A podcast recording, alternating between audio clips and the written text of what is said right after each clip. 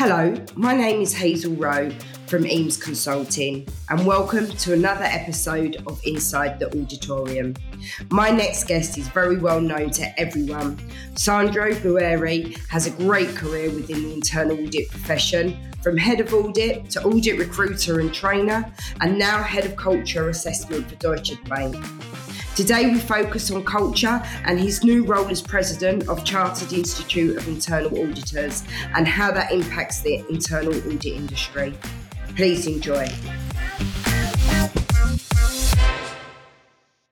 Hello, Sandro. I'm very glad that you're here with me today.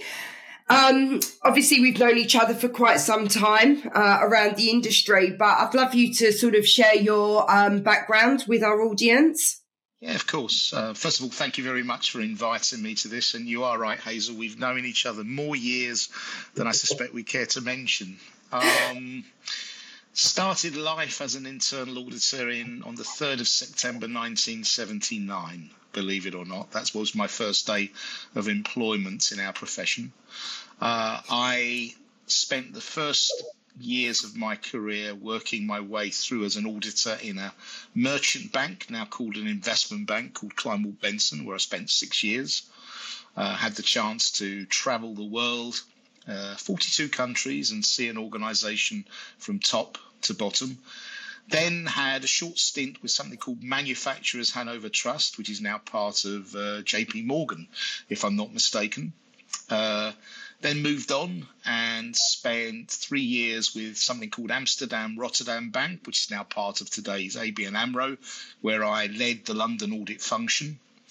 Then I moved on and spent seven years with Credit Agricole in London, where I did two things. For five years, I led the audit function, and then for two years, I decided to jump on the other side and actually manage their futures business. That's the first chance to be audited by somebody then I spent a short period of time with Lazards in internal audit and then joined Sumitomo Bank, where I was their head of audit in London for about three years. Uh, then I joined the Gerrard Group. By the way, I've been around a long time, as you can see. I don't just jump from job to job.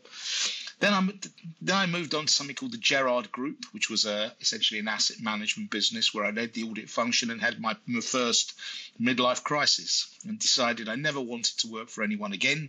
So I set up my own business called Risk Audit, which, as you know very well, Hazel, was not only a training business but also a recruitment business. And that survived for 17 years, long period of my life. Then I had my second midlife crisis and I decided to go back into the world of employment. And I joined Deutsche Bank, where I still am after almost seven years, where I've got uh, two roles. I'm responsible for people enablement. In other words, uh, organizing and managing career paths on behalf of our very large audit function.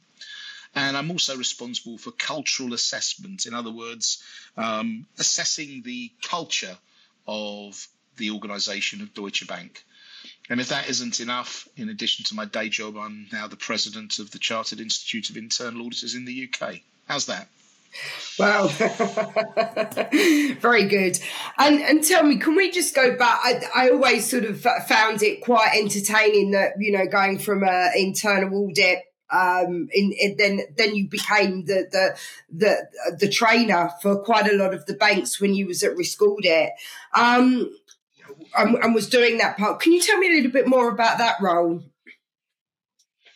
Yeah, I mean, it, it started off. Why? Why first of all training? Well, if I'm honest, Hazel, we wanted to um, demonstrate the credentials of our recruitment company. We were in a very competitive marketplace, so we wanted to differentiate ourselves and show that we really knew what we were talking about. So, why not run a training course? So, I ran a training course for compliance auditors. One training course became two, became a portfolio of courses. And then my natural inclinations were more towards the training rather than than the recruitment. Um, so it developed into a portfolio of courses around product, in other words, how to audit corporate lending, around regulation, in other words, what are the latest key regulatory themes, around people, um, in other words, how can you best get the best out of people in an internal audit environment? with a lot of emphasis on financial services. Obviously, that was my main arena. Um, so dealt with internal auditors, but also dealt with risk managers and compliance officers. And do you think you're, that that helped you from being a head of audit and then going into training? Um, that helped you in terms of just not what the banking knowledge or how to sort of get into these companies as well from a recruitment perspective? It, it, it helped me um, keep up to date as to what's going on because if I'm going to teach people, I've got to stay up to date. Sure, so, sure. for some weird reason, i am quite good at reading large documents and making some sense out of them. So it enabled me to deploy skill I didn't even know that I had um, and help me stay up to date. Um, a habit I haven't lost. Uh, I, I, still am an avid reader of every regulatory publication and still produce a daily newsletter called Stop Press, but this time it's produced in a Deutsche context rather than a marketplace context. Sure.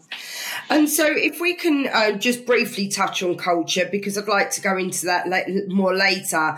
But um, obviously, you've been working um, within culture, and then and then you've gone to be the president um, for the Chartered Institute of Internal Auditors. Can you tell me how that's what, what that sort of involves now, and how uh, being in culture has helped you get into that role? Um, I think being somebody that was passionate about auditors auditing culture, auditors auditing behavioural risk, it enabled me to, to to make a lot of noise, to stand out from the crowd to a degree, because auditing culture is still, unfortunately, not a mainstream activity. That got me into meeting more and more people in our profession, and then got me curious about doing a bit more for our profession, which got me to submitting my name for election to the council of the institute. Failed the first time, missed by about five votes. Got on the second time about two years ago. And then one thing led to another, and I found myself putting my name forward as president. Why? Mm. Because I wanted to influence the the profession that has kept me gainfully amused for many, many years. Um, when I say I wanted to influence the profession, number one, I certainly wanted to do my bit and continue want to do my bit to push the profession to really embrace behavioural risk. But at the same time, I would hate to think that our profession becomes irrelevant.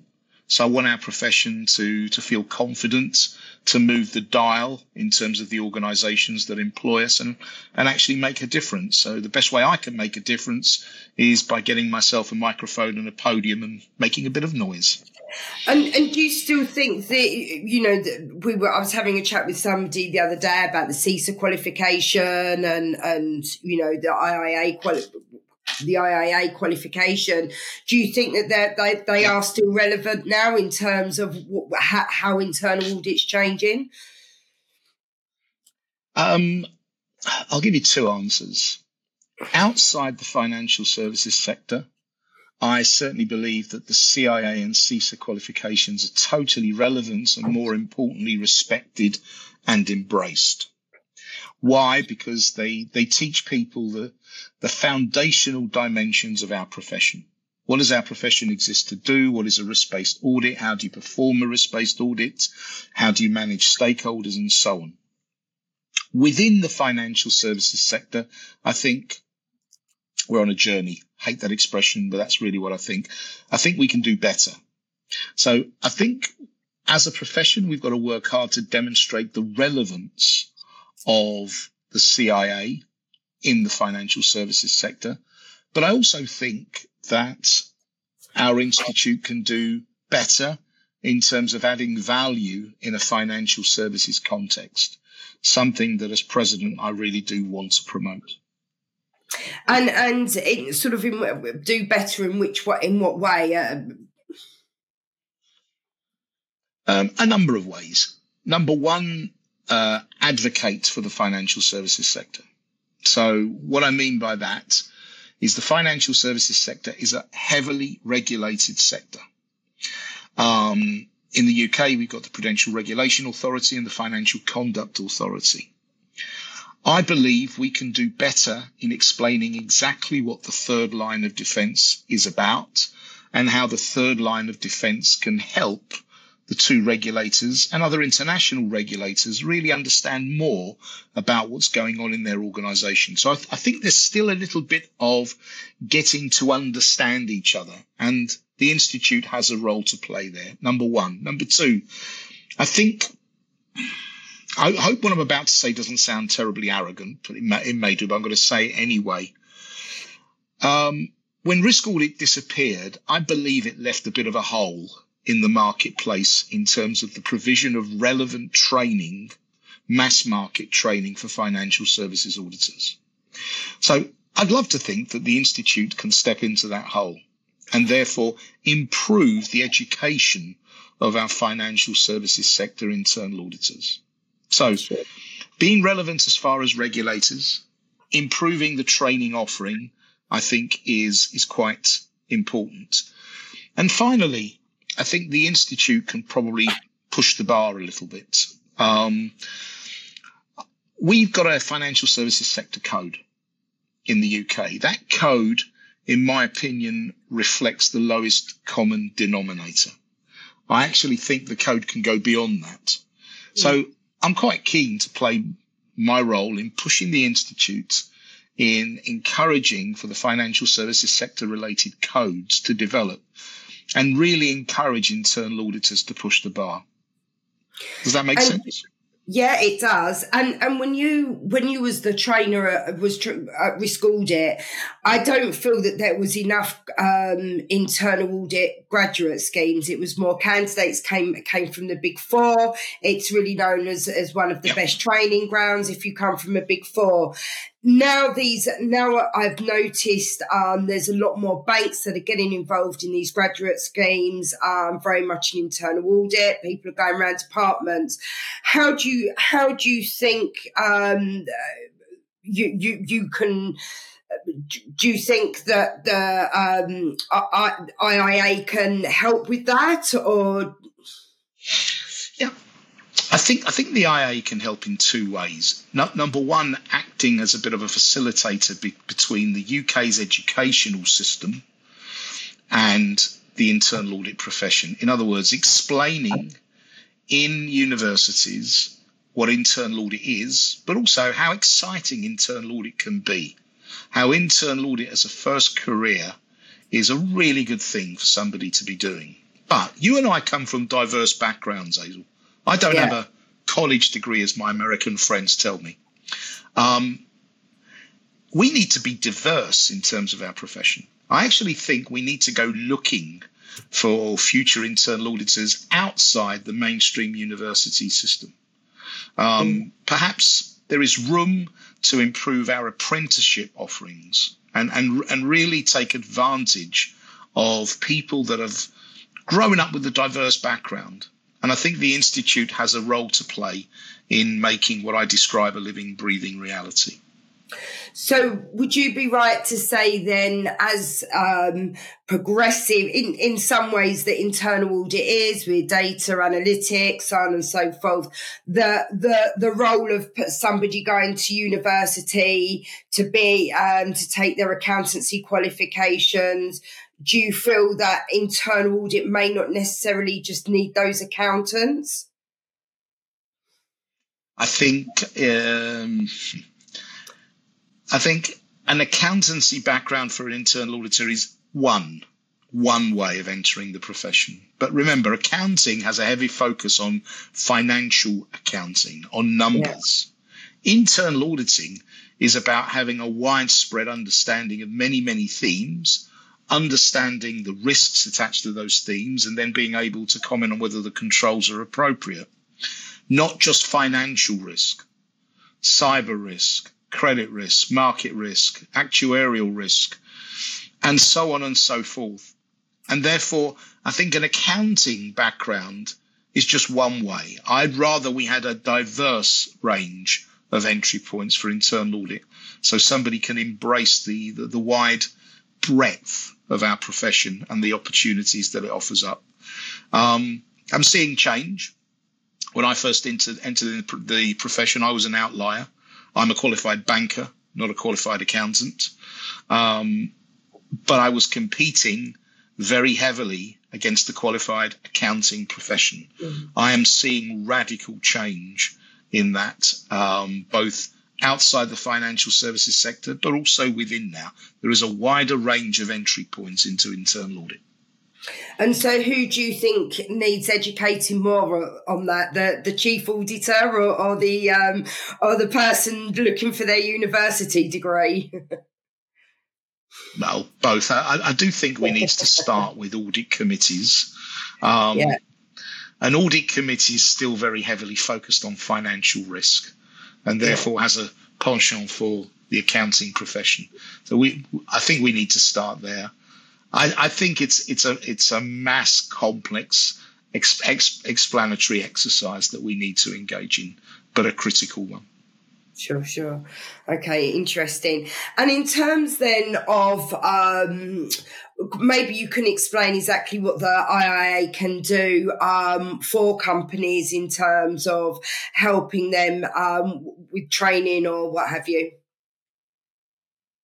Uh, so, first of all, the IIA has a number of corporate membership schemes. So, corporate membership schemes gives you access to discounted arrangements in terms of access to qualifications, access to training, access to, um, to conferences. The IIA has a leadership forum, so there's the opportunity for the senior leaders in a corporation to meet other leaders and to compare notes and to try and there's always safety in numbers. Um, the IIA is an organizer of um, training courses on a variety of subjects but also conference that conferences that embrace a variety of subjects. I mean, I've just come back from the IIA Scottish conference in Edinburgh, where you had uh, artificial intelligence, ESG, uh, people, the future of internal audit. I could go on forever, Hazel.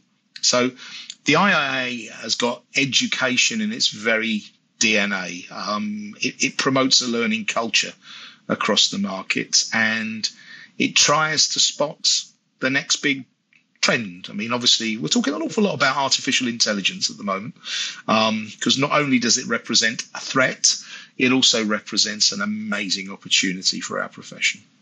Sure, sure, and and just in terms of how do you think um, that.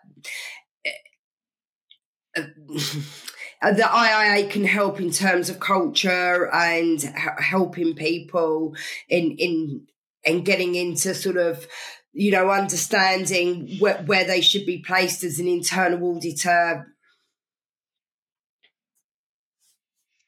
Uh, I, from a cultural perspective, the the IIA is is is, is certainly sharing all sorts of tips on how to audit culture.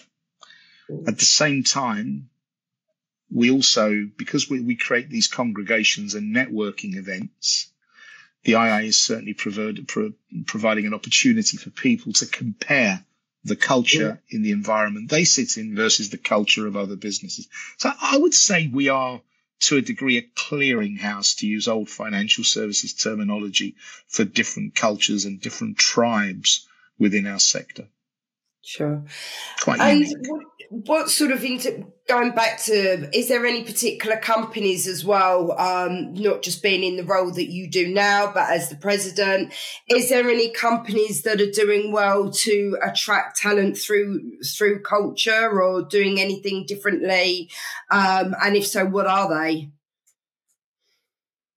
I'm not going to mention specific names but i'm going to mention specific characteristics if that's okay. Um, at the moment, the companies that are doing well to attract and more importantly retain talent are the companies that have a very clear sense of purpose and walk the talk.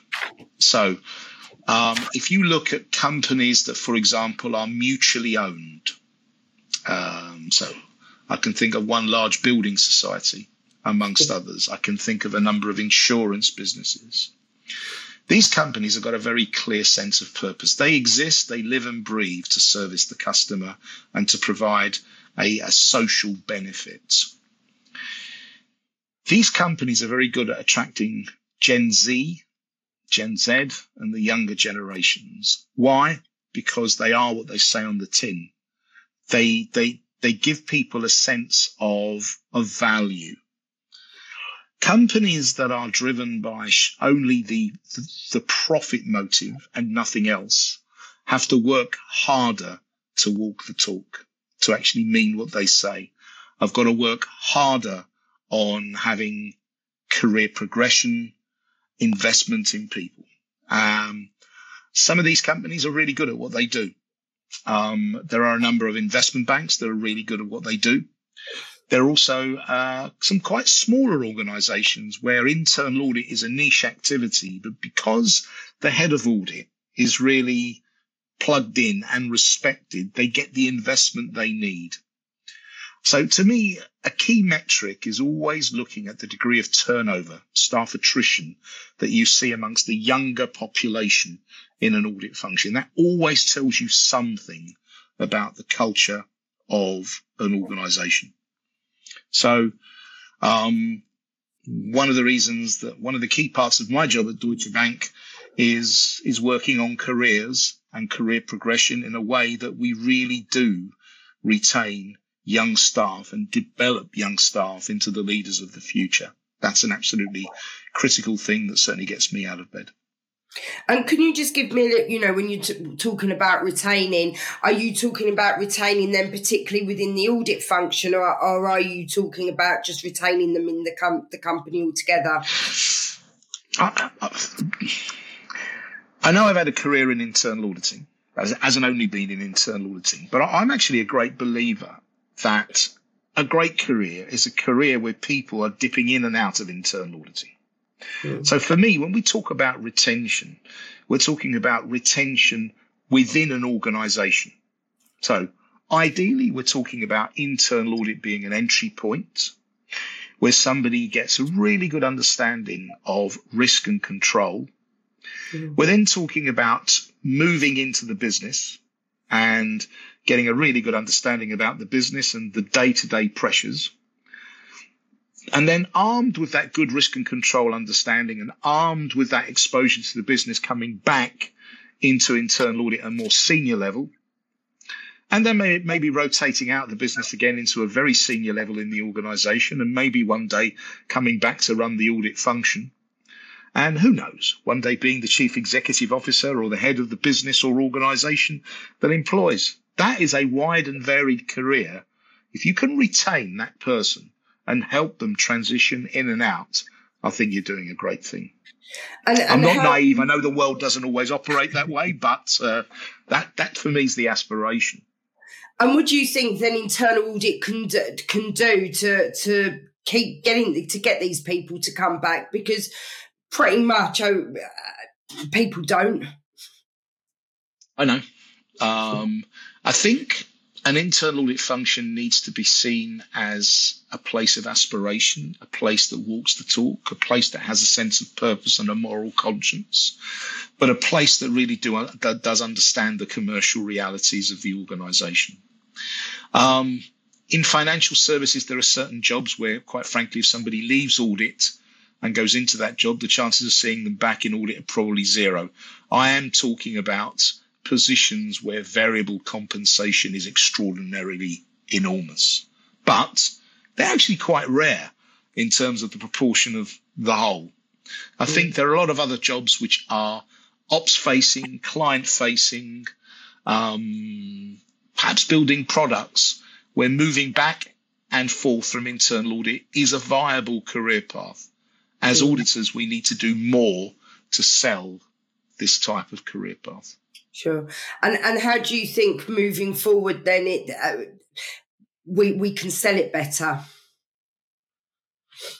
I think we've got to try and get across that the internal auditing function is something for everybody. Let me try and explain what I mean. Uh, if you're a doctor, you like to prod patients and understand what makes them tick.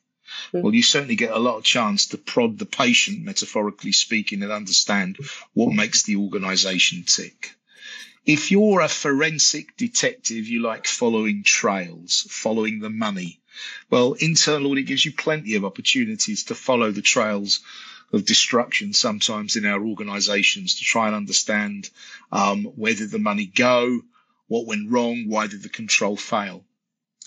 If you're a lawyer, you love reading documentation, you love arguing about words, you love playing with words. Well, as auditors, we need to express ourselves verbally and in writing. We have to be able to play with words to get our message across. We are in the battle of ideas. So if you're if you if you want to be a litigator, well, there's plenty of litigation within an internal audit function. And finally, if you want to be a psychologist, well, come and join an audit function that's into behavioral risk because you certainly get a chance for looking at the human condition. I've tried to illustrate, Hazel, that there is something for everybody yeah. in internal auditing. And that's quite rare in the professional yeah. world. Yeah, sure. No, I totally agree with that. And and and going back to culture, why why do you think it has become um, such a big area for the people wanting to get involved with an audit? Um, let's go back to the global financial crisis. Mm. In 2006, 7, 8, the financial services sector blew itself up. And that would be okay if it didn't blow up the rest of society. So if you look at the UK, banks had to be bailed out, RBS, Northern Rock, HBOS, cost the taxpayer billions of pounds, created a period of austerity, and I'll leave it up to you to understand the implications of austerity on the society we live in today. I remember writing the most wonderful audit recommendations. I remember many colleagues who wrote the most wonderful audit recommendations. And if those audit recommendations had been implemented, I believe there's a number of banks that went bust that would still be around today. So why wasn't common sense and logic? Why didn't it prevail? And the reason it didn't prevail is you and I, Hazel, are human beings. We're emotional. We're flawed creatures. We don't always do the sensible thing that people would expect us to do. And I'm just describing the type of person that implements and manages controls frail, emotional, illogical human beings. So therefore, option A, as a profession, we can ignore that it's human beings operating controls. Or option B, we can embrace the controls will always be designed and operated by human beings in one shape or form. So therefore, we need to embrace and understand the human condition. That's why we need to get into culture. Okay. And do you think culture is here to, you know, I think a lot of people are, are, are talking about it, but how much investment goes into it is, is um, another, th- you know, how much time. And what would you think is the most important thing about culture culture to audit? If there was a particular area, I, I would say.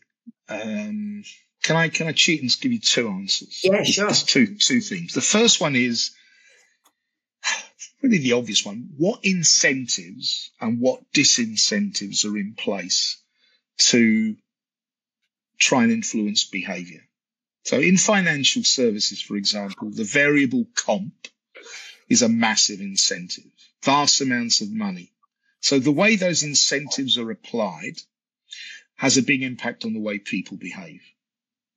But it's, we're not only talking about financial incentives, we're also talking about promotions demotions, insofar as one can demote anyone yeah, under under UK law.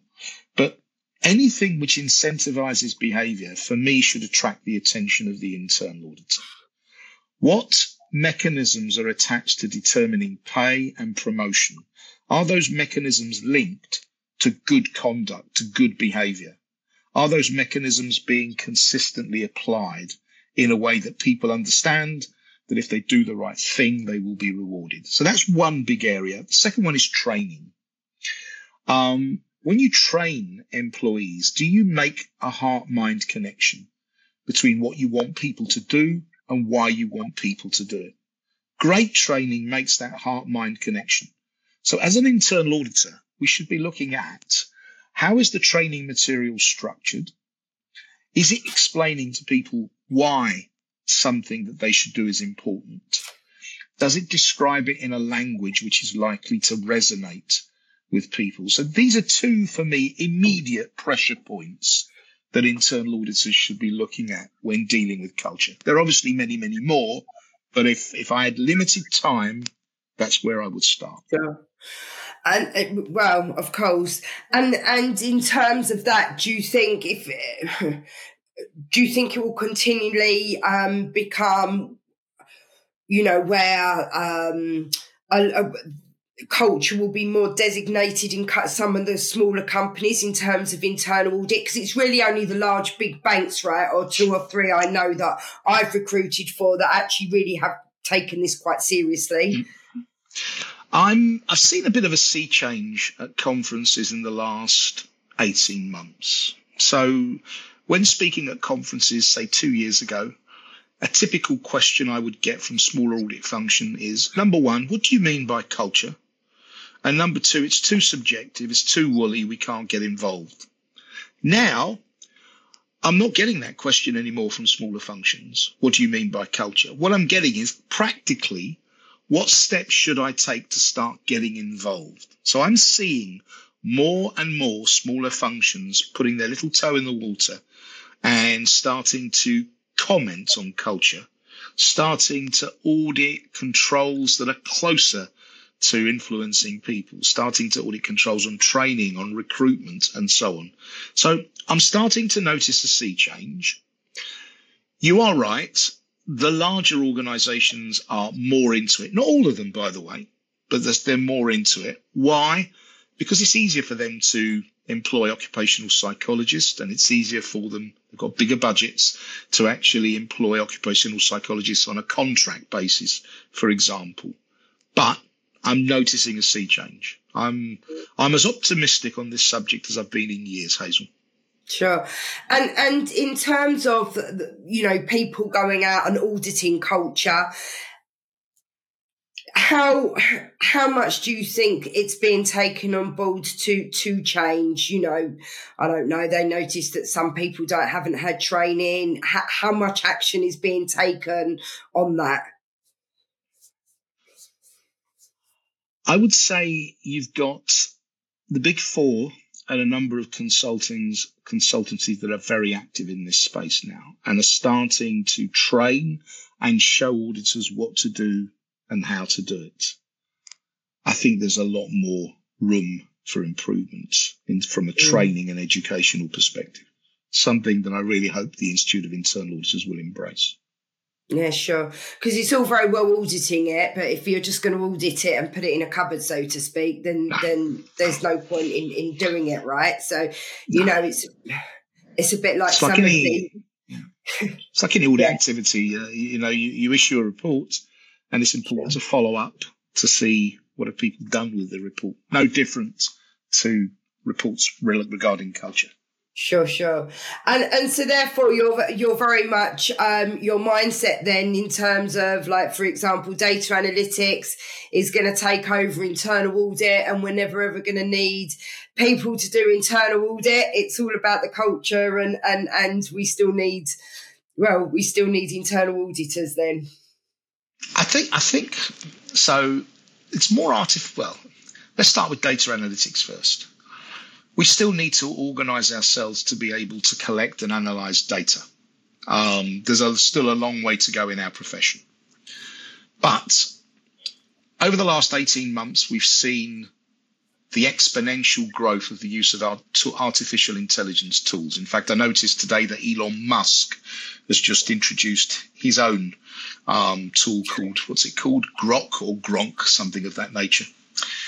What artificial intelligence allows an internal auditor to do is to, it gives an internal auditor a suggestion as to what are the risks, what should the controls look like, and how should you audit the controls, and based on what you find, what should be in an internal audit report.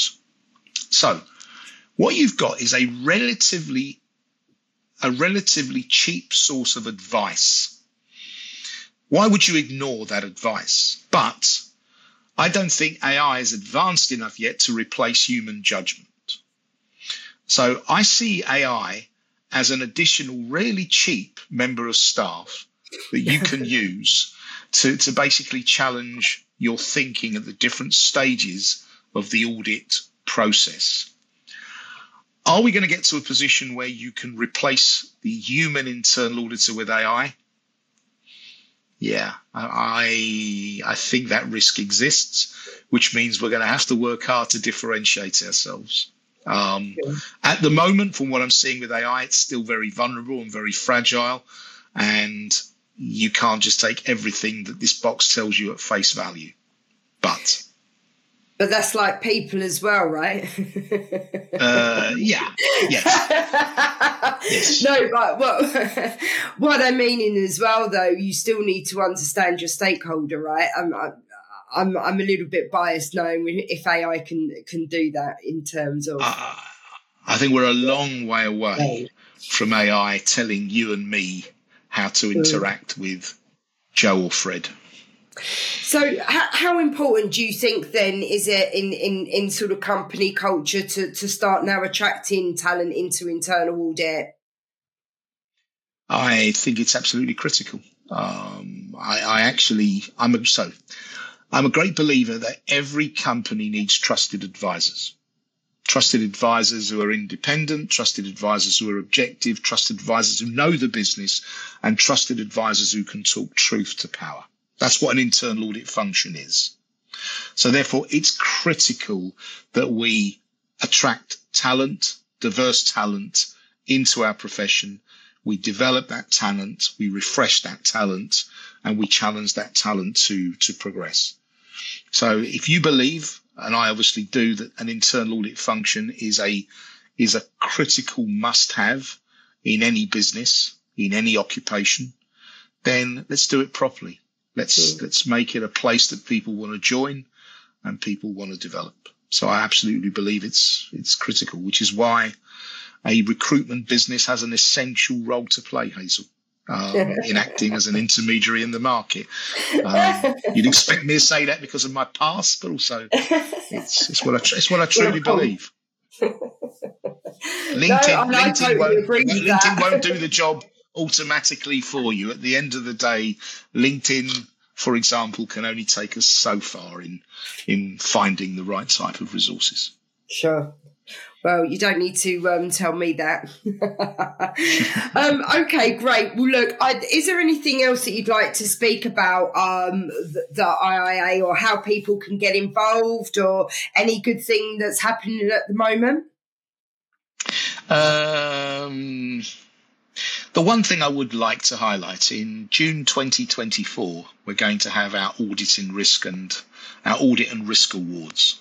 It really is the Oscars ceremony for the internal audit profession in this country. So I would urge you to have a look at the CIIA website, have a look at the criteria and the awards that are available.